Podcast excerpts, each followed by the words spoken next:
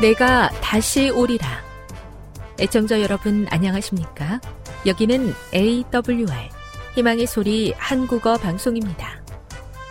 본 방송은 천국 복음을 온 세상에 전파하기 위해 제7일 안식일 예수 재림교회가 설립한 세계 방송망입니다. AWR 희망의 소리는 유럽, 라틴 아메리카, 아프리카, 러시아, 아시아의 방송망을 통해 전 세계에 복음을 전파하고 있습니다. AWR 아시아 희망의 소리 방송국은 한국어 방송을 매일 5시간씩 송출하고 있습니다. 희망의 소리 방송은 인터넷과 스마트폰을 통해서도 언제나 청취하실 수 있습니다. 들으실 수 있는 인터넷 주소는 awr.org입니다. 유튜브로는 awr 코리아로 검색하시면 됩니다. 이 시간 희망의 소리 한국어 방송과 함께 보람있고 유익한 시간 되시기 바랍니다. 내가 다시 오리라. 여기는 AWR 희망의 소리 한국어 방송입니다. 주파수 안내입니다. 괌에서 송출하는 우리 방송은 한국 표준시로 새벽 1시 30분에 11,955kHz로 새벽 2시 30분에 15,530kHz로 새벽 5시에 9,700kHz로 3회에 걸쳐 송출하고 있습니다. 스리랑카에서 송출하는 우리 방송은 한국 표준시로 새벽 4시에 9,765kHz로 우즈베키스탄에서는 밤 9시에 15,530kHz로 타지키스탄에서는 밤 9시에 15,515kHz로 각각 1시간씩 방송하고 있습니다. 애청자 여러분의 많은 청취 바랍니다.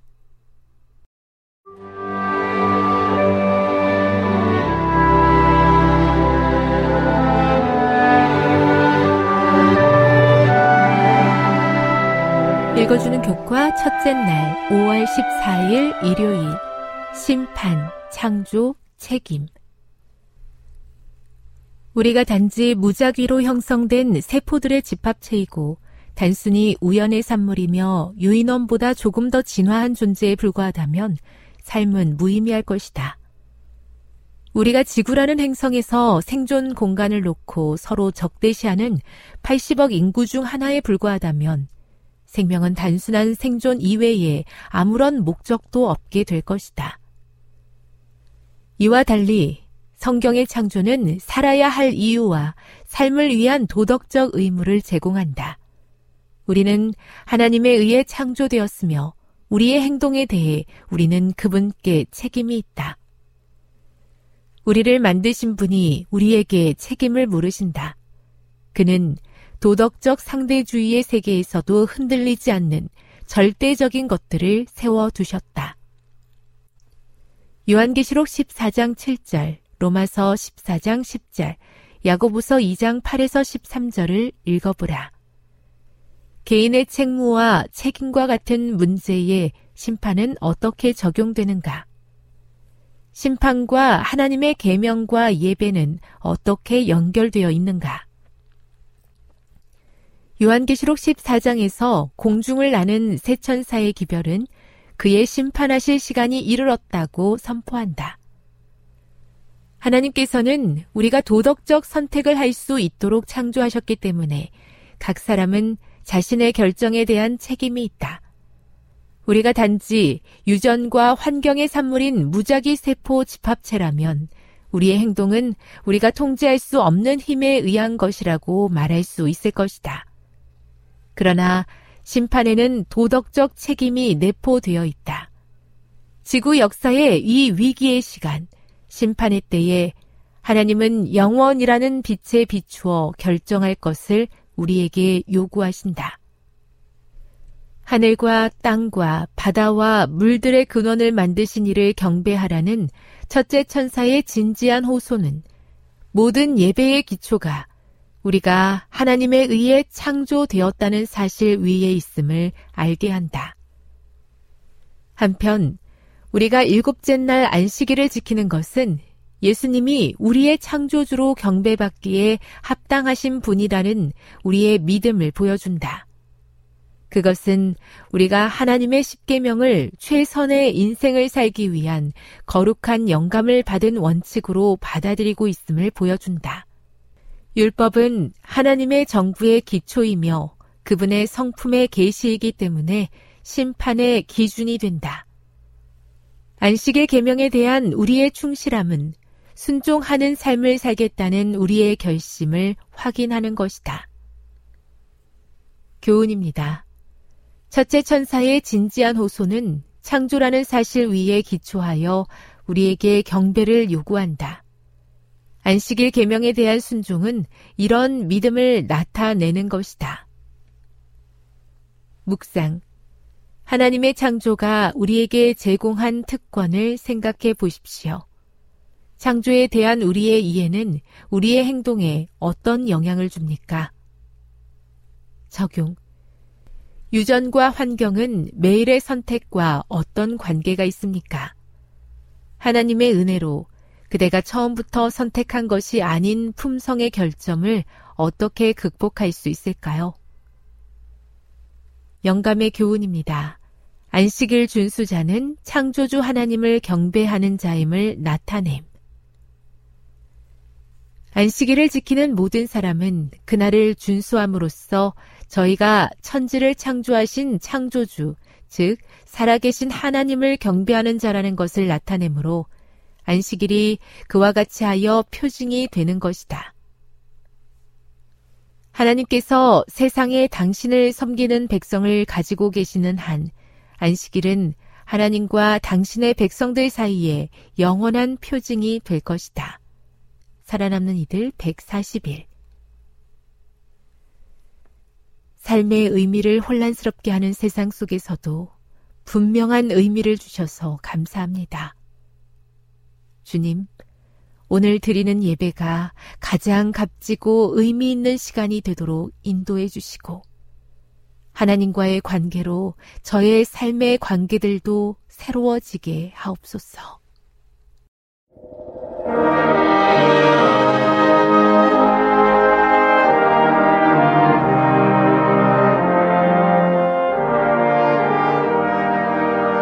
희망의 소리 청취자 여러분, 주 안에서 평안하셨습니까?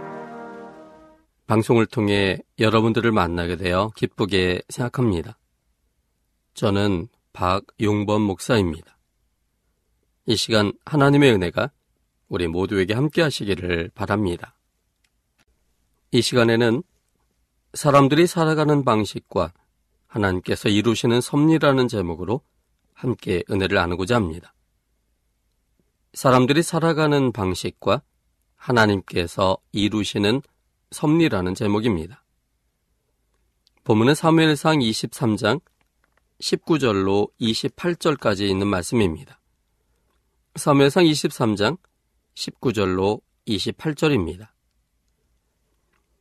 대십 사람들이 기버에 이르러 사울에게 나와 가로되 다시 우리와 함께 광야 남편 하길라산 숲을 요새 숨지 아니하였나이까. 그라운즉 왕은 내려오시기를 원하시는 대로 내려오소서. 그를 왕의 손에 붙일 것이 우리의 의무이니이다.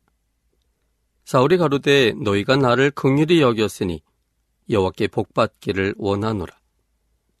혹이 내게 말하기를 그가 심히 공교히 행동한다 하나니 너희는 가서 더 자세히 살펴서 그가 어디 은적하였으며 누가 거기서 그를 보았는지 알아보고 그가 숨어 있는 모든 곳을 탐지하고 실상을 내게 회부하라. 내가 너희와 함께 가리니 그가 이 땅에 있으면 유다 천천인 중에서 그를 찾아내리라.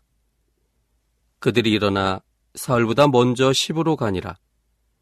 다윗과 그의 사람들이 광야 남편 마온 황무지 아라바에 있더니 살과 그의 사람들이 찾으러 온 것을 혹이 다윗에게 구함에 이에 다윗이 바위로 내려 마온 황무지에 있더니 사울이 듣고 마온 황무지로 다윗을 따라가서는 사울이 산 이편으로 가매 다윗과 그의 사람들은 산 저편으로 가며 다윗이 사울을 두려워하여 급히 피하려 하였으니 이는 사울과 그의 사람들이 다윗과 그의 사람들을 애워싸고 잡으려 함이었더라.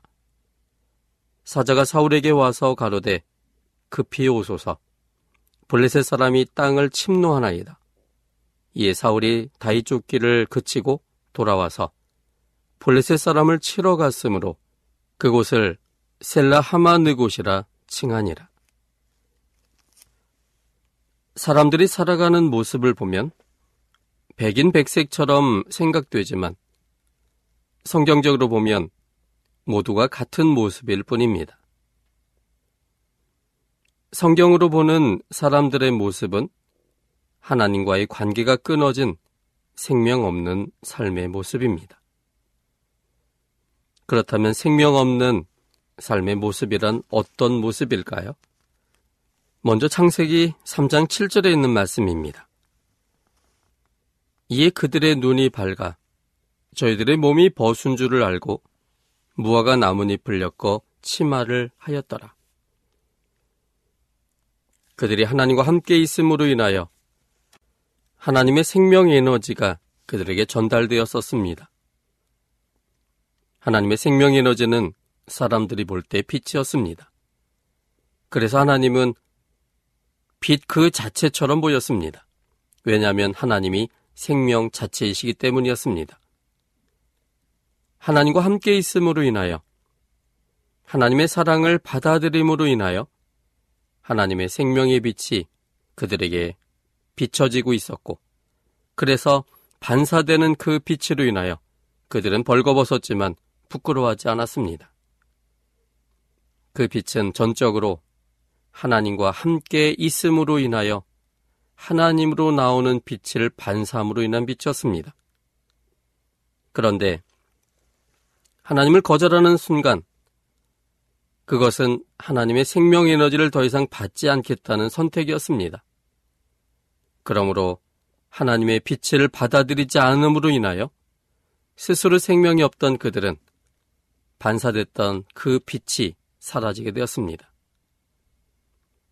빛이 사라진 것을 보게 되자 그들은 두려워지기 시작했고 그래서 몸이 벗었음을 깨닫게 되자 하나님의 빛을 대신할 만한 것을 찾다가 무화과 나뭇잎을 엮어 치마를 한 것입니다.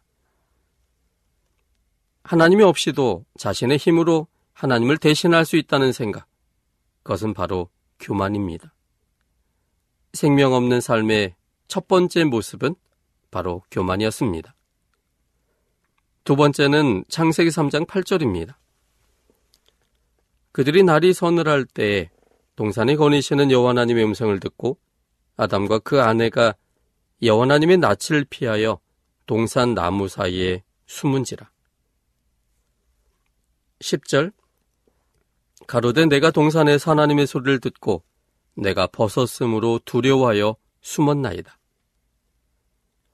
여기 하나님과의 관계가 끊어진 생명 없는 삶의 두 번째 모습이 바로 하나님을 두려워하는 마음이 생긴 것을 말하고 있습니다. 하나님과 사랑의 관계 속에 있을 때 하나님의 방문은 그들에게 언제나 기쁨이었습니다. 그런데 하나님의 관계가 끊어진 선택을 한 이후 온전한 사랑에 대하여 확신하지 못하게 되자 그들에게는 두려움이 임하게 됐습니다. 세 번째 생명 없는 삶의 모습은 무엇일까요? 창세기 3장 12절 그리고 13절에 있는 말씀입니다. 아담이 가로되 하나님이 주셔서 나와 함께하게 하신 여자 그가 그 나무 실과를 내게 주므로 내가 먹었나이다. 여호와 하나님이 여자에게 이르시되 내가 어찌하여 이렇게 하였느냐 여자 가로되 뱀이 나를 꿰므로 내가 먹었나이다. 지금 아담과 여자가 하는 일은 무엇입니까? 그것은 각각 서로 핑계를 대는 것이었습니다. 아담은 여자에게, 여자는 뱀에게. 그들이 핑계를 대는 이유가 무엇입니까?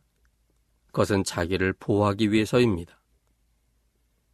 하나님과의 관계가 끊어지자 이타적 생애가 이기적 생애로 바뀐 것입니다. 자신을 보호하기 위하여 다른 사람에게 핑계를 전가하는 그러한 사람으로 변질된 것입니다. 네 번째 생명 없는 삶의 모습은 어떤 모습일까요? 창세기 4장 5절에 있는 말씀입니다. 가인과 그 재물은 연락하지 아니하신지라 가인이 심히 분하여 안색이 변하니 가인이 심히 분노했고 안색이 변했던 이유는 동생 아벨과의 비교의식, 열등의식, 그로 인한 분노였습니다. 생명 없는 삶의 모습 네 번째는 바로 비교의식, 열등감, 분노입니다. 다섯 번째는 창세기 4장 14절입니다. 주께서 오늘 이 지면에서 나를 쫓아내시온 즉, 내가 주의 낯을 배웁지 못하리니 내가 땅에서 피하며 유리하는 자가 될지라. 물은 나를 만나는 자가 나를 죽이겠나이다. 하나님께서 가인을 내쫓지도 않으셨습니다. 벌을 주겠다고 말씀하지도 않으셨습니다. 그런데 스스로 하나님의 온전한 사랑을 놓치게 되자 죄책감과 하나님의 품성을 오해하는 마음이 만들어졌습니다. 그 다음은 창세기 4장 17절입니다. 아내와 동치만이 그가 잉태하여 에녹을 낳은지라 가인이 성을 쌓고 그 아들의 이름으로 성을 이름하여 에녹이라 하였더라. 가인이 여호와 하나님을 떠나 에덴 동산 노편에 거할 때 그가 아내와 결혼했고 그를 통해 낳은 아이가 에녹입니다. 그런데 가인이 성을 쌓은 후에는 그 성의 이름을 그 아들의 이름으로 지었습니다. 이것은 무엇을 의미하는 겁니까? 교만입니다. 또 이기심이죠. 또 창세기 4장 19절 라멕이 두 아내를 취하였으니 하나의 이름은 아다요 하나 이름은 실라며 여기에는 하나님을 무시하는 마음과 이기심을 엿볼 수 있습니다. 또 창세기 4장 21절 그 아우의 이름은 유발이니 그는 수금과 퉁소를 잡는 모든 자의 조상이 되었으며 하나님을 떠난 사람이 악기를 만든다면 그 악기를 어디에 사용할까요? 그들의 죄의 감각을 즐기는 데 사용할 것입니다. 또 창세기 4장 22절 신라는 두발 가인을 낳았으니 그는 동철로 각양 날카로운 기기를 만드는 자요. 여기 두발 가인은 동철로 각양 날카로운 기기를 만드는 자라고 설명하고 있습니다. 어떤 기기를 만들었을까요? 하나님을 떠난 사람은 사단의 지배 속에 있고 사단의 전파에 따라서 사망적인 일을 할 수밖에 없습니다. 그렇다면 사망 속에 있는 자가 동철로 각양 날카로운 기계를 만들었다면 어떤 걸 만들었을까요? 그것은 살인 기계를 만든 것입니다. 창세 6장 2절 하나님의 아들들이 사람의 딸들의 아름다움을 보고 자기들의 좋아하는 모든 자로 아내를 삼는지라. 이기심을 발견할 수 있습니다. 창세 6장 5절 여호와께서 사람의 죄악이 세상에 관영함과 그 마음의 생각의 모든 계획이 항상 악할 뿐임을 보시고 하나님을 떠난 생명 없는 자의 모습은 항상 악합니다. 이제 좀 건너뛰어서 이사야 64장 6절에 있는 말씀입니다. 이사야 64장 6절 대저 우리는 다 부정한 자 같아서 우리의 의는 다 더러운 옷 같으며 우리는 다 쇠폐함이 잎사귀 같으므로 우리의 죄악이 바람같이 우리를 몰아가나이다. 우리의 의는 다 더럽혀졌습니다. 그리고 우리의 죄악이 바람같이 우리를 몰아간다고 그랬습니다. 즉, 악한 영, 사단의 영의 전파를 통해서 우리가 점점 사단 쪽으로 몰아져 가는 사단의 본성 속에 살아가는 사람의 모습을 보여주고 있습니다. 예레미야 13장 23절에 있는 말씀입니다. 예레미야 13장 23절 구수인이 그 피부를 표범이 그 반점을 변할 수 있느뇨? 할 수 있을진데 악에 익숙한 너희도 선을 행할 수 있으리라. 피부가 까만 사람들인 구스 사람들이 그 피부를 희게 할 수 없습니다. 반점이 있는 표범이 그 반점을 변화시킬 수 없습니다. 마찬가지로 악에 익숙한 우리들이 선을 행할 수 없다는 이야기입니다. 그러므로 하나님을 떠난 생명 없는 자의 모습은 언제나 악을 행하며 사망적인 일을 할 수밖에 없는 존재란 사실을 말하고 있습니다. 로마서 3장 10절로 18절에 있는 말씀입니다. 로마서 3장 10절로 18절입니다. 기록한 바 의인은 없나니 하나도 없으며 깨닫는 자도 없고 하나님을 찾는 자도 없고 다 치우쳐 한 가지로 무익하게 되고 선을 행하는 자는 없나니 하나도 없도다. 저희 목구멍은 열린 무덤이요 그 혀로는 속임을 베풀며 그 입술에는 독사의 독이 있고 그 입에는 저주와 악독이 가득하고 그 발은 피 흘리는데 빠른지라. 파멸과 고생이 그 길에 있어 평강의 길을 알지 못하였고 저희 눈앞에 하나님을 두려함이 없느니라 함과 같으니라. 로마서 3장에서 하나님을 떠난 즉 생명을 떠나버린 선택을 한 사람들의 특징은 바로 하나님을 찾는 자가 없다는 사실이었습니다. 뿐만 아니라 모두가 치우쳐져서 무익하게 되었고 그들이 하는 모든 일은 죄의 본성대로 행하는 그러한 모습이었습니다. 하나님의 사랑에 대하여 반응하지 못하고 그들이 추구하는 사망의 정신 속에서 언제나 그 가운데서 행하는 사람들의 모습이었습니다. 그런데 놀라운 것은 이러한 모습들이 모든 사람의 한결같은 모습이라는 사실입니다. 의인은 없나니 하나도 없다고 그랬습니다. 모든 사람이 아담이 하나님을 거절한 그 선택 때 함께 하나님을 거절한 결과가 되어서 나면서부터 하나님과 분리되어 태어나기 때문입니다. 이 지구촌에서의 삶이 고달프고 힘든 이유는 생명 없는 삶을 사는 사람들 간의 대립의 삶이기 때문입니다. 서로의 손바닥이 마주치기 때문입니다. 그렇다면 이렇게 총체적인 문제를 안고 살아가는 지구촌에서 이런 사람들끼리 살아감으로 늘 대립되는 상황에서 하나님의 섭리는 어떻게 이루어져 갈까요? 오늘 본문은 생명 없는 사람들의 전형적인 삶의 방식을 보여주고 있고 또한 이런 위기 속에서 하나님께서는 어떻게 하나님의 섭리를 이루시는지를 보여주고 있습니다. 그래서 이 시간에는 사람들이 살아가는 방식과 하나님께서 하나님의 섭리를 이루시는 방법을 본문을 통해서 생각해 보고자 합니다. 첫째는 사람들은 죄의 본성대로 살아갑니다. 사람들은 죄의 본성대로 살아갑니다. 19절로 20절입니다. 사무엘상 23장 19절로 20절입니다.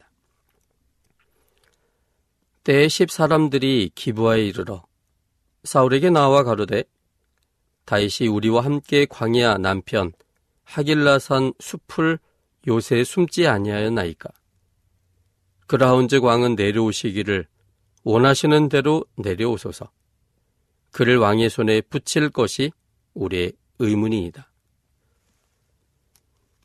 사울의 추격을 피해 도망다니던 다윗이 십 황무지 숲을 깊숙한 곳에 숨어 있었습니다. 사울은 다윗을 찾지 못하고 돌아갔지만 십에 살고 있던 십 사람들은 다윗의 위치를 알게 되었습니다. 다윗의 은신처를 알게 되었을 때 십 사람들은 회의를 했을 것입니다. 마을 전체의 운명이 달려있는 문제였으므로 그들은 오랜 시간 회의를 했을 것입니다. 다윗을 숨겨준 것은 아니지만 자칫 다윗의 은신처를 사울에게 알려주지 않는다면 지난번 높 사람들처럼 온 동네 사람들이 죽임을 당하리라는 공포심이 십사람들의 마음에 밀려왔습니다. 그러나 한편에서는 이스라엘의 왕이 될 수도 있는 다윗의 은신처를 고자질해서 그의 존재가 사울에 의해서 완전히 없어져 버리면 괜찮지만 만에 하나 예전처럼 다윗이 사울의 손에서 벗어나게 된다면 그리고 그 후에 정말로 다윗이 왕이 된다면 우리들의 운명은 어찌 될 것인가라는 의문 제기가 있었습니다. 또한 그냥 모른 척하고 있으면 좋겠다는 의견도 있었습니다. 결국 십사람들은 오랜 토론 끝에 결론을 내렸습니다. 그들이 내린 결론은 사울에게 찾아가서 다윗의 은신처를 알려주자는 것이었습니다. 십사람들이 이런 결정을 내린 이유는 생명 없는 사람들의 모습인 이기심 때문이었습니다.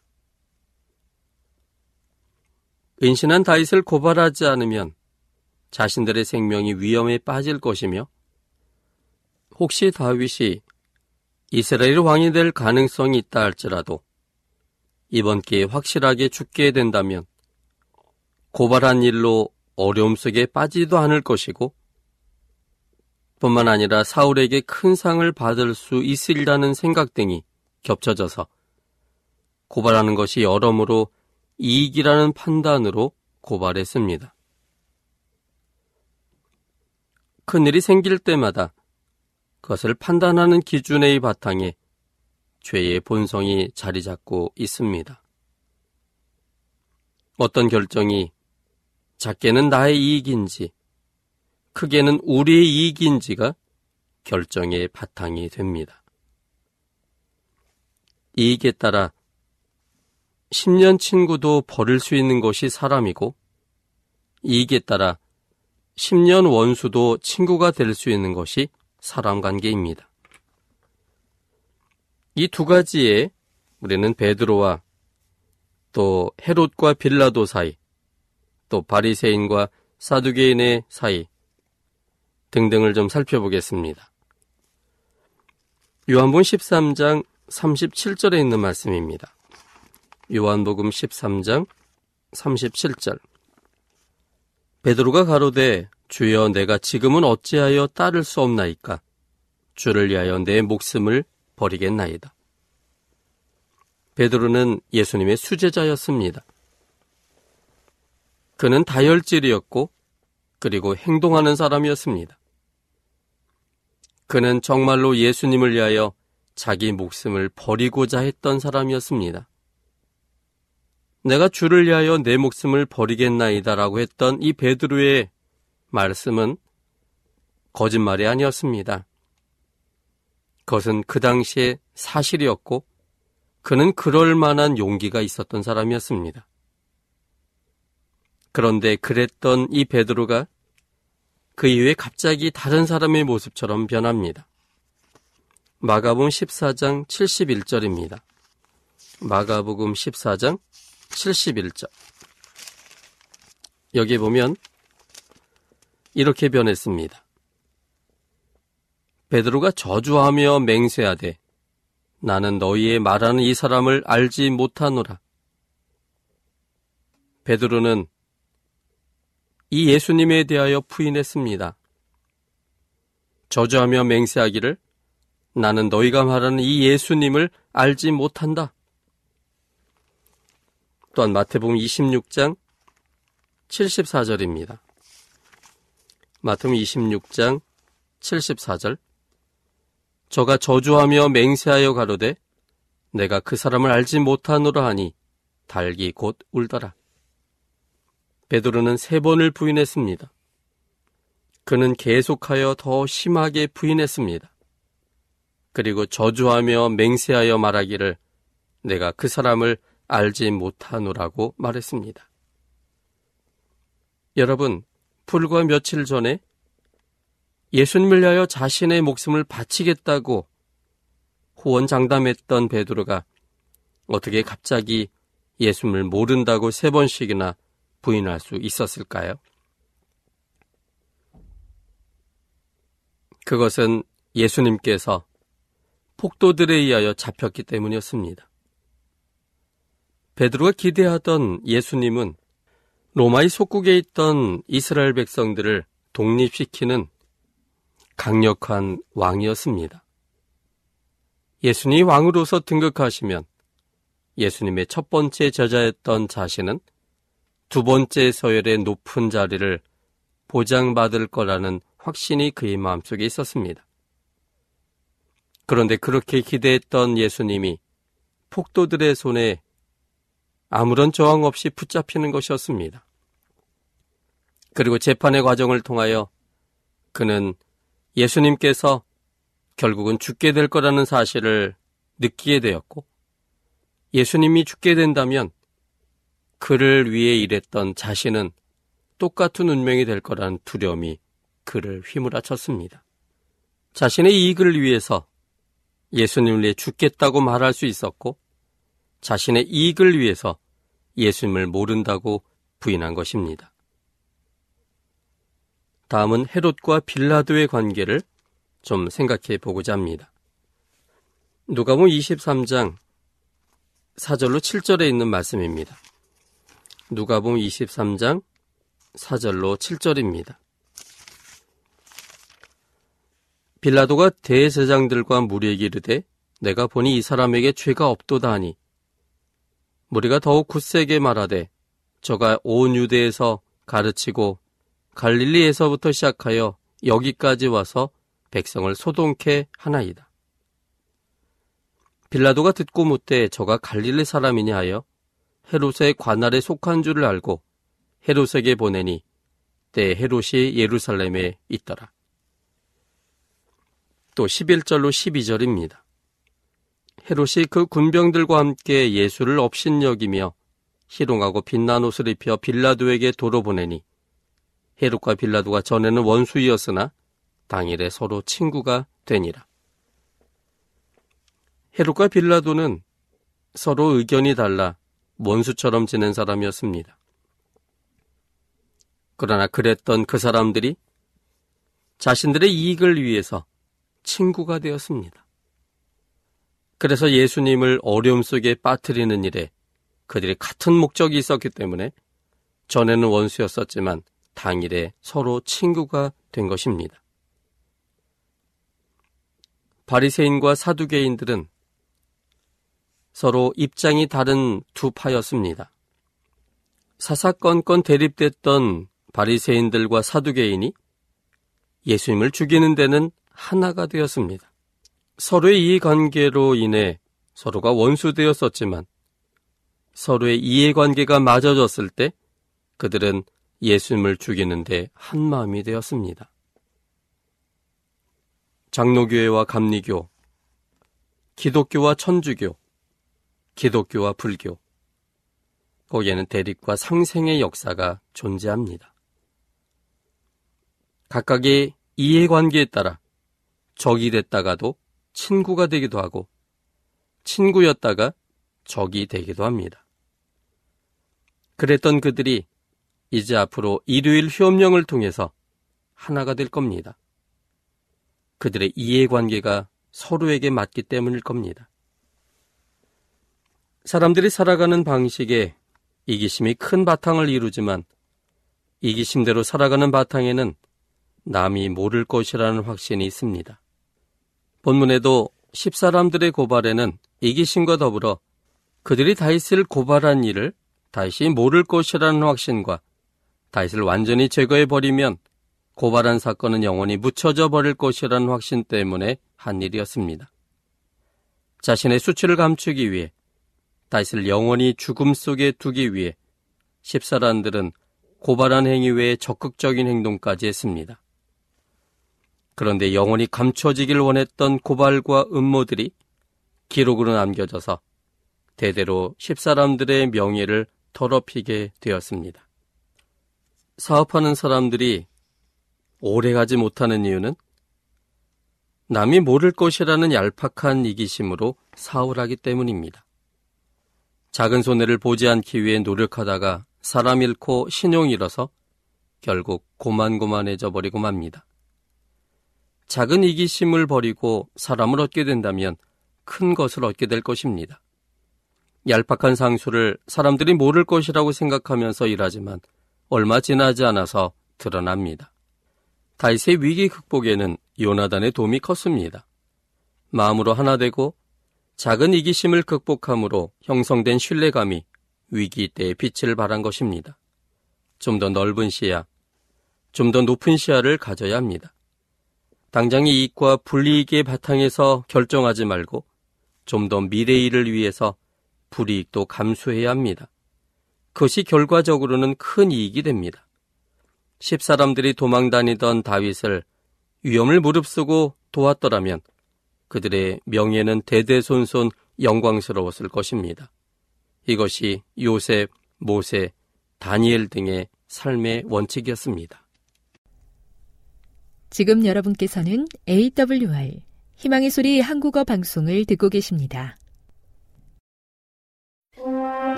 애청 여러분 한 주 동안 안녕하셨습니까?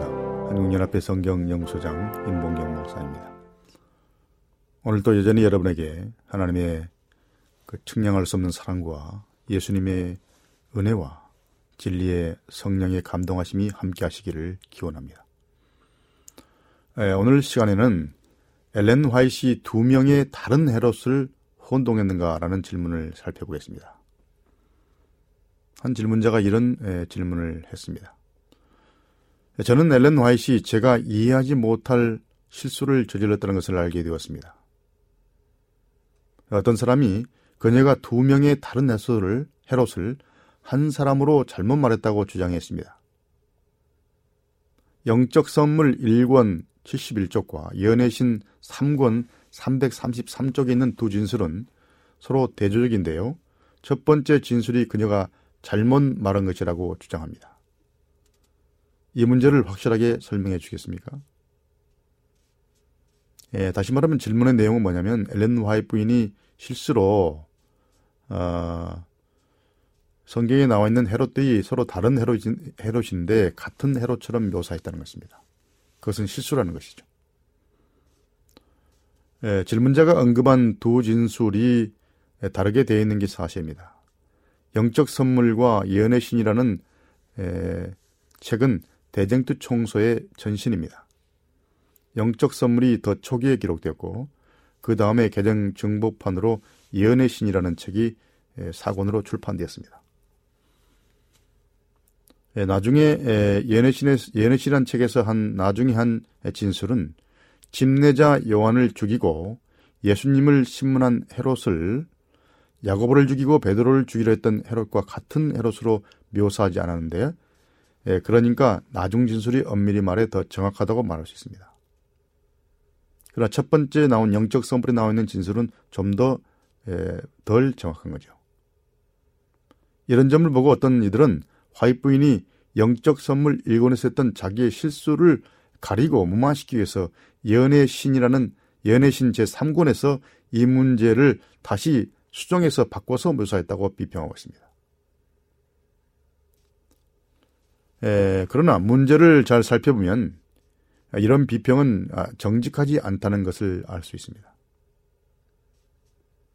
에, 이런 비평자들은 영적 선물 1권 1858년에 출판된 것인데요. 영적 선물 1권에 있는 내용을 예언의 신 3권 1878년에 출판됐습니다. 3권이 출판된 지 4년 후에 1882년에 초기 문집이 나왔는데요.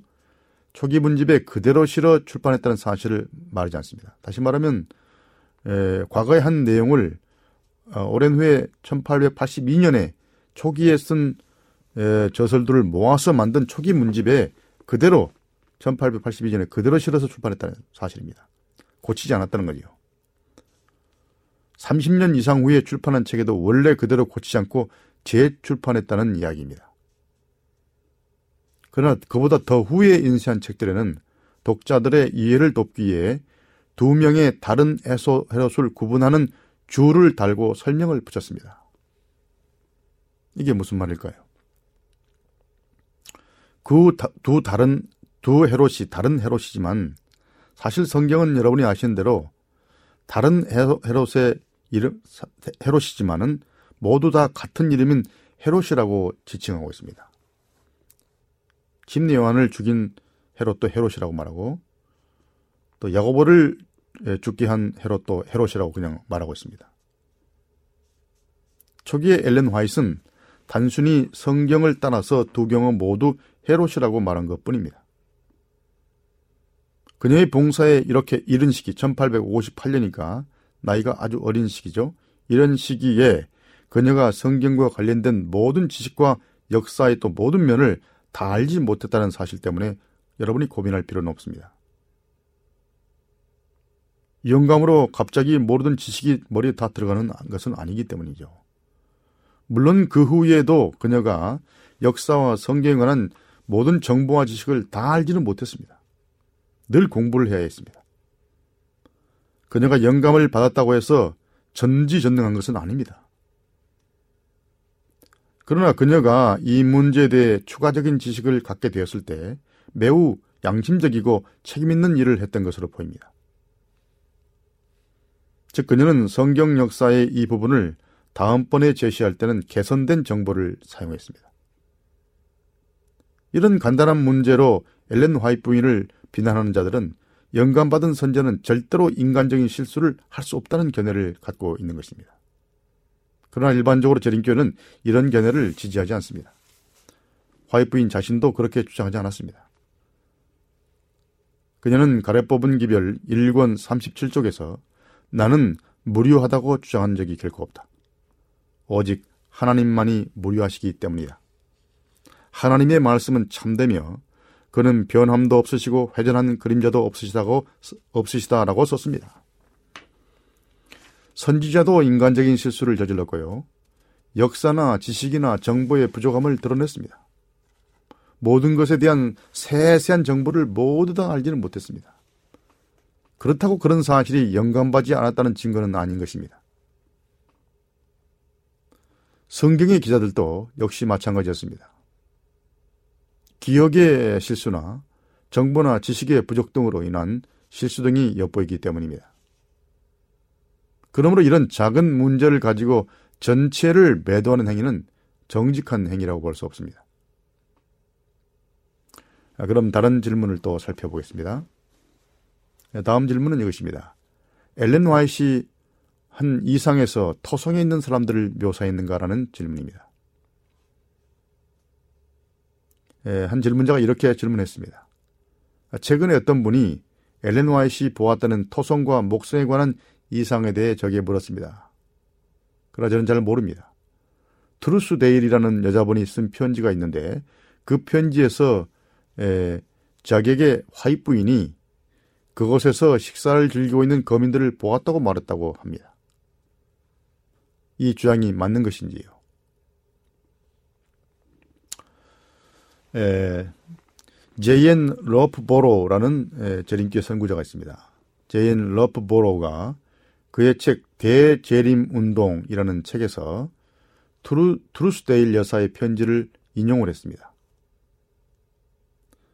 에, 다음의 편지가 그 내용의 일부입니다. 에, 그러니까 러프보로가 트루스데일의 편지를 인용한 대목이 여기 있습니다. 화이자매가 매우 쇠약한 상태에 있었고 그래서 우리가 그녀를 위해 기도드리는 동안 하나님의 영이 우리에게 임했습니다. 우리는 곧 그녀가 세상의 사물을 의식하지 못한다는 것을 알아차렸습니다. 이것은 그녀가 행성들의 세계를 처음으로 본 경우였습니다. 그녀가 목성의 달들을 큰 소리로 헤아리고 곧이어 토성의 달들도 해하는 후 토성의 띠를 아름답게 묘사했습니다. 이 대목을 보면 꼭 화이트 부인이 토성과 목석을 본 것처럼 보이죠. 그런 후 그녀는 이렇게 말했습니다. 그곳 거민들은 키가 크고 기품 있는 사람들이고 지구의 검들과는 다릅니다. 제가 그곳에 들어온 적이 없어요. 이렇게 말했습니다. 과거에 베이치 형제가 화이시 본 이상의 기원에 대해 가졌던 의심이 곧 사라지고 있음이 그의 미소 짓는 얼굴에 역력히 드러났습니다. 우리 모두는 베이치 선장이 우리에게 가르침을 줄 때 곧잘 여러 천체들을 가르쳐 보여줬기 때문에 그가 천문학을 매우 사랑하는 분임을 알고 있었습니다. 화이자매가 이상을 본 후에 그의 질문들에 대답하면서 전에 한 번도 이 방면의 공부를 해본 적이 없으며 이 이상이 아니었으면 이런 지식을 얻지 못했을 것이라고 말하자 베이츠는 기쁘고 행복이 넘치는 표정을 지었습니다. 베이츠는 하나님을 찬양했고 자신이 다시는 의심하지 못하도록 행성들에 관한 이 이상이 주어졌다는 믿음을 표현했습니다. 트루스데일 여사의 1891년 1월 20절 편지입니다. 27일자 편지입니다. 에, 여러분이 보신 에, 것은 좀 헷갈리지만은 이 트루스데일 여사의 편지에서 행성의 거민들이 식사했다는 언급은 찾아볼 수 없습니다. 그리고 두 페이지 앞에서 러프보로가 그 이상에 대해서 말합니다. 그 설명에서 러보로는 화이트 여사가 본 행성들의 이름을 그녀가 언급했다고 주장하지 않았습니다. 러포로가 인용한 이 편지에 나온 그녀가 목성의 달들을 큰 소로 헤아리고 곧이어 토성의 달들도 헤아린 후 토성의 띠를 아름답게 묘사했습니다. 했습니다라는 언급은 에, 다음과 같은 사실 때문에 나온 것입니다. 즉 조셉 베이츠가 화잇이 본 것을 마치 자신도 보는 것 같이 묘사한 대로 오 그녀가 지금 목성을 보고 있습니다. 그렇게 말한 것을 러프보로가 인용한 것입니다. 다시 말하면 화이트 부인의 말이 아니라 조셉 베이츠의 말을 러프보로가 인용한 것입니다. 화이트 부인이 지금 무슨 묘사를 하면 아 조셉 베이츠가 지금 토성을 묘사하고 있다. 아 지금 목성을 묘사하고 있다. 이렇게 말한 것을 러프보로가 인용을 한 것뿐입니다. 그런 후 그녀가 에, 또 띠로 둘린 고리로 둘린 행성을 묘사하면서 제가 일곱 달을 보고 있습니다. 라고 말하면 베이츠는 어, 그녀가 지금 토성을 보고 있습니다. 라고 소리쳤습니다. 트루스데일 여사의 설명은 이런 조셉 베이츠 말과 일치합니다. 예, 그녀 역시 화잇 여사가 그 행성들의 이름을 언급했다고 말하지는 않았습니다. 틀림없이 에, 에, 이, 이 그녀, 그녀는 천문학에 관심이 많았던 이 행성들에 대한 베이치의 그런 설명과 이해를 받았을 것이고 그 행성들이 정말로 목성과 토성이라고 믿었을 것입니다. 그래서 트루스데일의 편지는 베이치의 설명을 반영한 것에 불과한 것입니다. 그리고 그것을 러프보로가 인용한 것입니다. 화이트 부인이 그렇게 구체로 말한 것이 아니라 베이츠가 그렇게 생각한 것을 그들이 인용한 것입니다. 트루스데일 여사가 쓴 편지의 합법성을 의심하거나 이 문제에 대해 쓴 그 편지의 저자의 신빙성에 대해 의심할 이유는 없습니다만은 우리는 이런 정보들의 어떤 부분이 화잇 여사에게 나왔고 어떤 부분이 조셉 베이츠에게서 나왔는지를 에, 분명하게 알 필요가 있다는 말입니다. 화이트는 그저 그가 이상에서 본 것을 묘사한 것뿐이고 조셉 베이츠는 그가 그것을 해석한 것입니다. 자기의 천문학적 지식에 기초해서. 당시에 다른 사람들도 에, 베이츠의 견해를 받아들였던 것으로 보입니다. 제임스 와이스는 작은 무리에게 보내는 기별 A World to the Little Flock이라는 책에서 이 이상에 관해 말하면서 토성과 목석을 언급했습니다. 그것도 베이츠의 해석을 받아들인 거죠. 그리고 화인 여사마저도 이것에 대한 베이츠의 판단을 받아들였다고 해도 놀랄 필요는 없습니다. 화인 여사는 천문에 대한 지식이 없었기 때문에. 왜냐하면 이상 중에서 엘렌 와이시 그 행성들의 이름을 듣지 않았기 때문입니다. 그저 우주에 대한 묘사를 보았기 때문입니다. 화이스의 이상의 초점은 행성의 구체적인 이름이 아니라 우주의 다른 행성들에도 거민이 있다는 것을 본 것입니다. 후에 화이스는 베이츠의 말로 아 그것이 목성과 토성인가 라고 생각한 것입니다. 것이지 목성과 토성에 사람이 살고 있다고 구체적으로 그는 본 것이 아닙니다. 그것은 베이츠에 견했을 뿐입니다. 엘렌 화이트는 그저 우주의 다른 행색에도 거민이 있다는 사실을 하나님을 통해서 보게 된 것입니다. 화인 여사는 자신이 묘사한 것들을 이상 중에서 보았고 그것들이 우주의 구체로 어떤 행성들의 실체와 일치할 것입니다마는 목성과 토성인지는 분명히 모르는 것입니다. 그러나 베이츠가 그렇게 생각했다는 사실 때문에 그 행성들이 목성과 토성이다 이렇게 말하면 문제가 야기될 수 있습니다. 과연 목성과 토성에 사람이 살고 있을까? 하는 의문인 거죠. 그럼 하나님의 의도는 그것이 아니라 우주의 어느 곳에는 어떤 거민들이 살고 있다라는 계시를 보여준 것입니다. 그러므로 화이시 이상을 통해 목성과 토성의 검이 살고 있다고 말했다고 속단해서는 안 됩니다. 베이치의 해석에 의존하여. 우리는 잘못일 수도 있는 베이치의 추정을 화인 여사의 이상에 억지로 끼워 맞추는 식의 해석을 해서는 안 된다는 말입니다. 엘레나시는 당시 천문학에 대한 지식이 부족했고 그저 이상 중에서 보여주는 대로 그대로 묘사했을 뿐이라는 사실입니다. 거듭 말하지만 엘렌 와이스의 진술을 놓고 다른 사람들이 해석하는데 문제가 발생할 수 있습니다.